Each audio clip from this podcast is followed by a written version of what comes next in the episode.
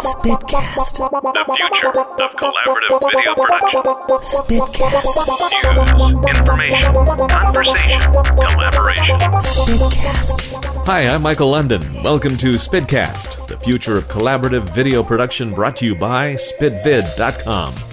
On this episode, we're visiting with Tom Konkle. He's an actor, director, and co owner of Pithy Productions. Now, Tom has moved into the new media space and will tell us all about that. Then we'll visit with a lady who has a kind of an unusually hyphenated title you don't often hear Director Stuntwoman. America Young will be here. She has a wonderful outlook on this business and some great insights as well.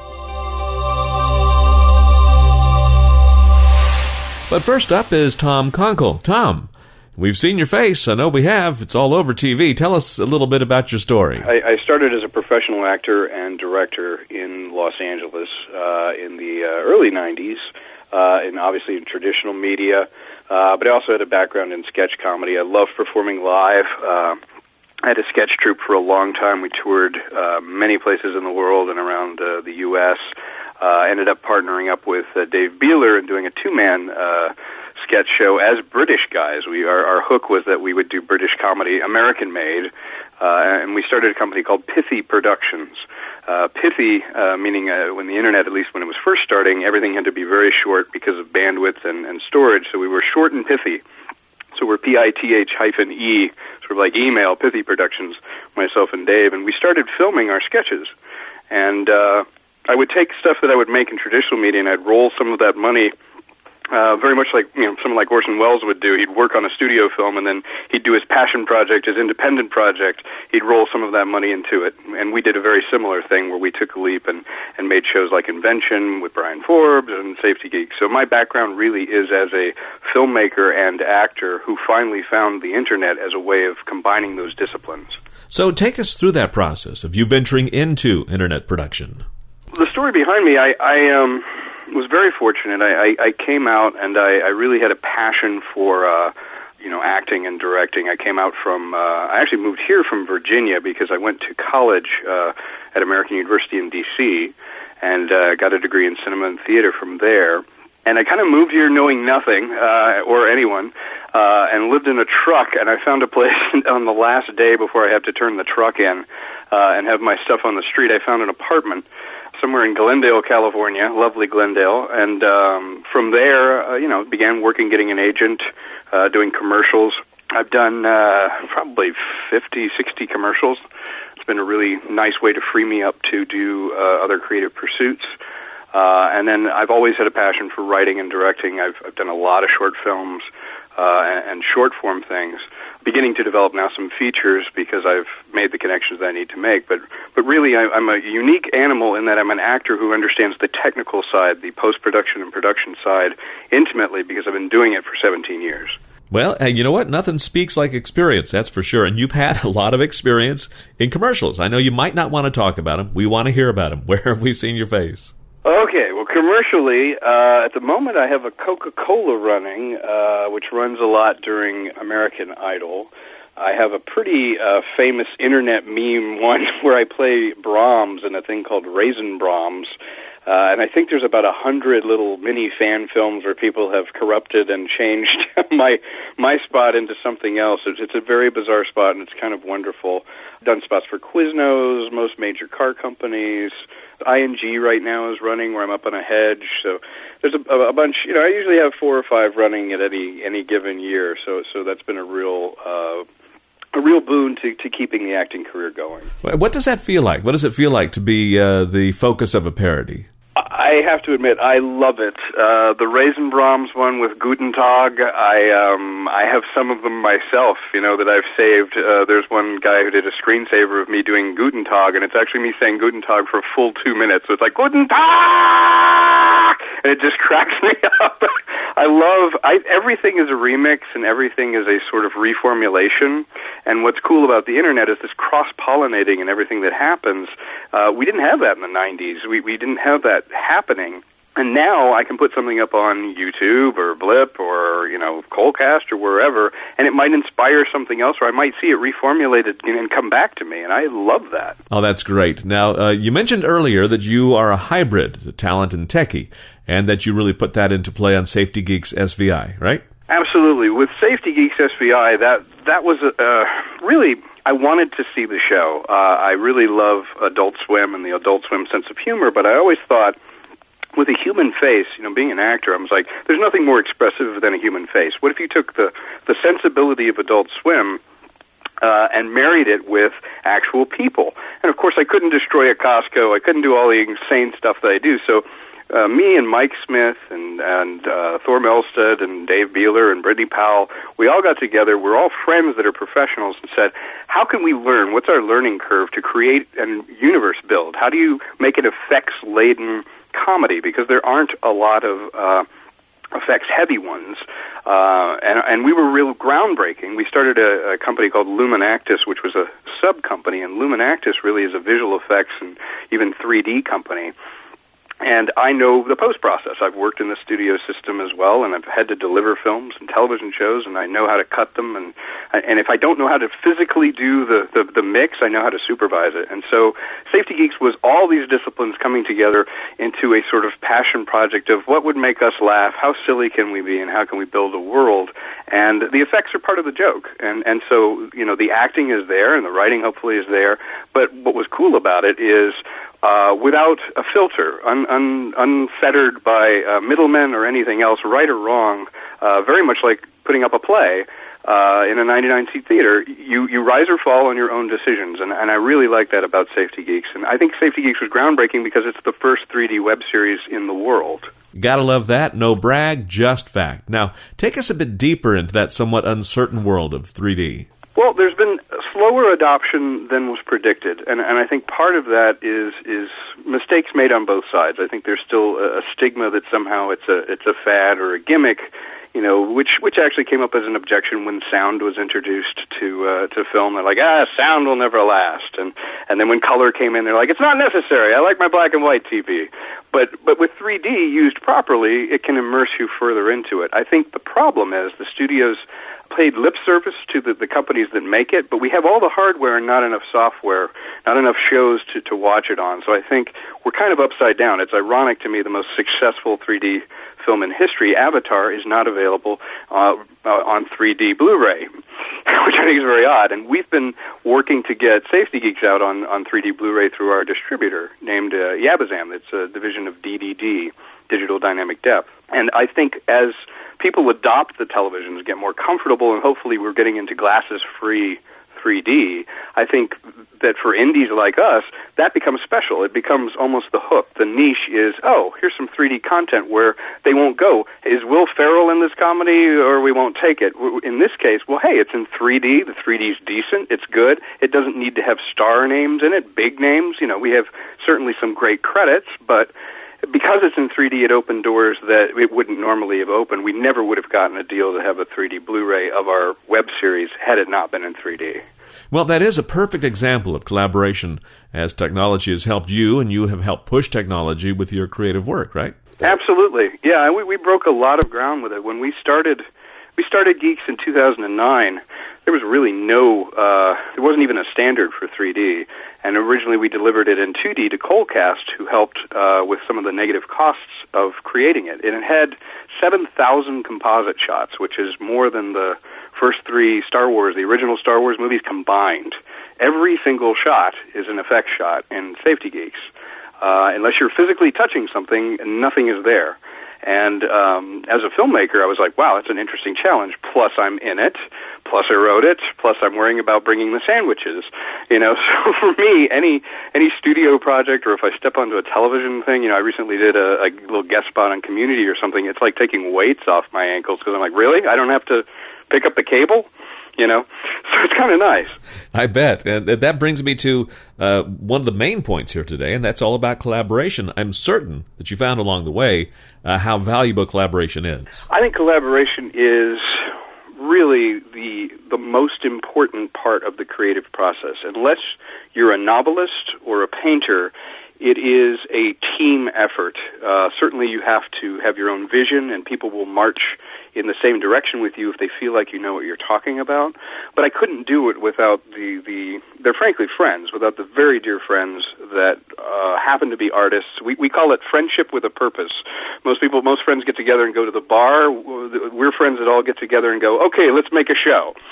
And and what's nice about that is. Um, I try and bring out the best uh, in, in myself and in them by enthusiasm and them knowing if I say I'm going to do it, I'm going to do it. And, and in this town, in Los Angeles in particular, a lot of people have a lot of plans and a lot of things they're going to do. But what I pride myself in is if, if myself or Dave and I, or me and Brittany, we, we've worked on some things. If we say we're going to do it, by golly, we go and do it, and and people know that it will be fruitful and that they'll be respected and that their contribution will be considered important. Uh, and for me, that's the most exciting thing. Collaborating with people that make your game better. It's like tennis. You want to play with people as good or better than you. Tom, that is such valuable advice. If you say you're going to do it, just do it. Great stuff. Now, you might have answered a part of this next question, but uh, what advice can you offer to those just starting out? Uh, if you were just starting, I would say have the courage of your conviction. And what I mean by that is pick a project that's scalable, that will present you, and you must know thyself. You are the expert on you.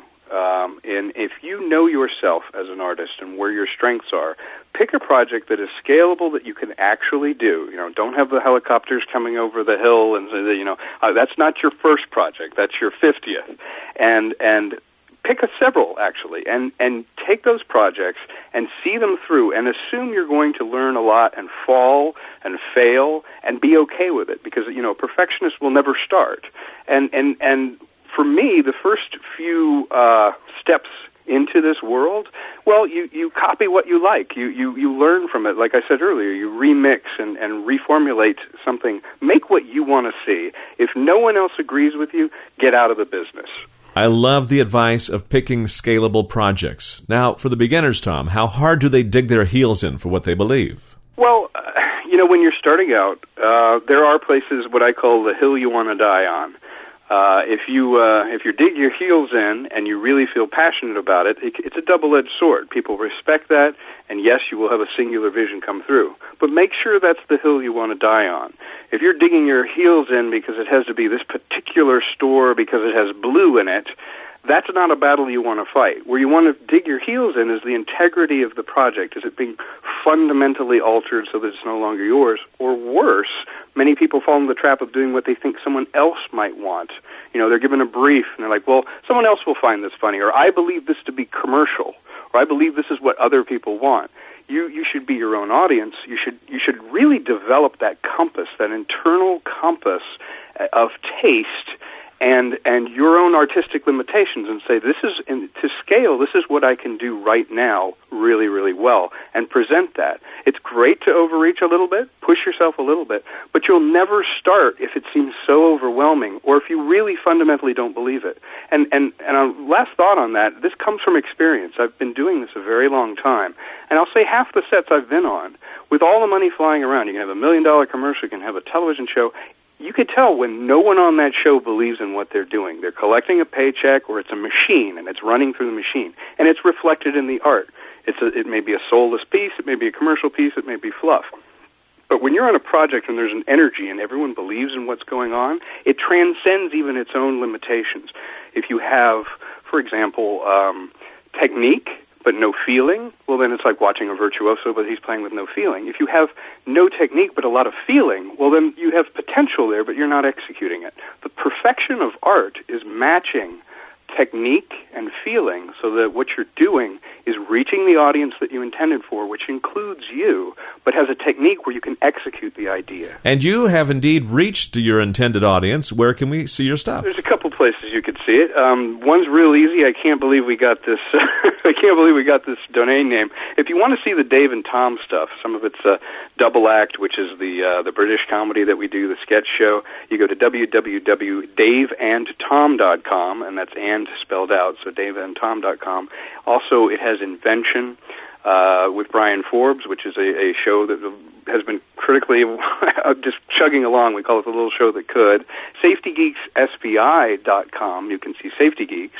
If you want to see it in 3D, you go to yabazam.com, and I'll spell that. That's Y A B A Z A M dot com, yabazam dot com. You can download it. You can take a look at it, stream it if you have a 3D TV or computer. Uh, and the other show that I'm doing is Ask Grim. If you put in Ask Grim, G R I M, in uh, YouTube, you'll see a very funny show that I do with Sandra Payne. And all those are there, and I have an upcoming series that I'm going to be doing with uh, Brittany Powell called Romcom, which is kind of a uh, edgy romantic comedy, uh, which will also be on YouTube. So any of those places you can find me. And if you're interested in visual effects or 3D work, uh, lumenactus.com. And I'll spell that out. L-U-M-E-N A-C-T-U-S dot com, and that is my production company and visual effects company. We will meet you there. And how about a parting shot for us to take away? A parting shot would basically be this: uh, take take a real assessment of who you want to be as an artist and how you want to present yourself. Have a very real sense of your your own audience and what you are capable of creating in this moment. Not not I want to or I will, but where you are right now. And know that that art that you create now, you'll look back and it won't be, you know, you'll, that that'll be early stage you, but it's okay. So have the courage of your conviction, go forward, start, begin. Uh, there's a great uh, quote that I'll leave you with. Uh, I believe it was Somerset Maugham who said, I only do something when inspiration strikes. Fortunately, inspiration strikes every morning at 9 a.m. Thank you, Tom Konkle, for joining us today on Spidcast. All right, take care. Thank you so much. Spitcast. Next up is director, stuntwoman America Young. America, thank you so much for joining us today on Spidcast. Well, thank you very much. I'm happy to be here. And for the benefit of those listening who haven't yet heard your name, they will. Uh, fill us in. Tell us a bit about your story. My story. Um, I've been living out in LA for a few years now. I moved out here to be an actress, and while I was out here, I also discovered that I also liked bossing people around, which uh, naturally led to producing and directing. Um, and I've also been doing a lot of stunt work in the last couple of years. So basically, my story is I'm a storyteller. so, so how do we know if you're telling stories right now? I'm always telling a story. Sometimes they're true, though, and sometimes they're not. Well, I say good for you then. Hey, where have we seen some of your stunts? Um, I was actually just in Transformers 3 doing stunt work in Washington, D.C., and I just filmed on John Carter of Mars, which is a new Pixar movie coming out. And uh, I do a lot of stunt work in a, a TV show called Goodnight Burbank, which is on Hulu and was on HDNet. Oh, we recently had Hayden Black, Goodnight uh, Burbank creator, on Spidcast. So, America, how or why did you make the jump uh, to online media? Because I was bored. Um, and because I was not creatively fulfilled by the projects I was working on, um, a lot of the times you take projects that pay the bills, uh, that you don't necessarily aren't necessarily proud that you're part of, or you don't find them particularly interesting. Um, so I started just doing stuff online because then you get to tell the stories that you want to tell in the way you want to tell them. So you've kind of taken a different path than most we've talked to, in that you already had a traditional film career.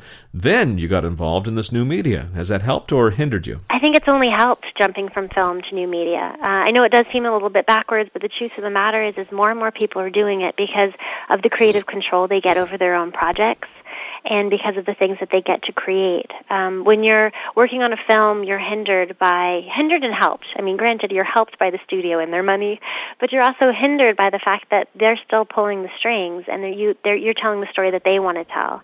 In new media online, you are the boss and you get to do what you want to do, money restricted, of course and that's helped so much. It's helped uh, with my creativity. It's helped with my learning of all aspects because when you're doing independent film, you're doing every aspect of filmmaking possible. And I think the more you learn about filmmaking, the better it makes you at whatever you want to be. If you're an actor and you learn what it is to produce something, then that makes you a better actor because you know what you're stepping into.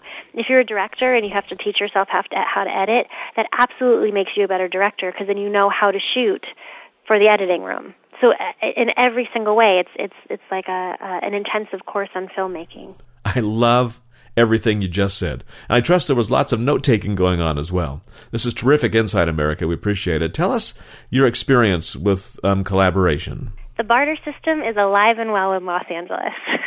I'll work on yours if you work on mine. And that has helped so much because there's no better way to learn than by doing it yourself, but by doing it with people who know how to do it better than you. And that's what's happened is, you know, you work on somebody's project for them doing what you do best. I'll get hired on someone's project to do stunt work because that's something that I do well and I and I can coordinate. And then as in return of a favor, then I'll bring them onto my project to do what they do best. And then I learn from them.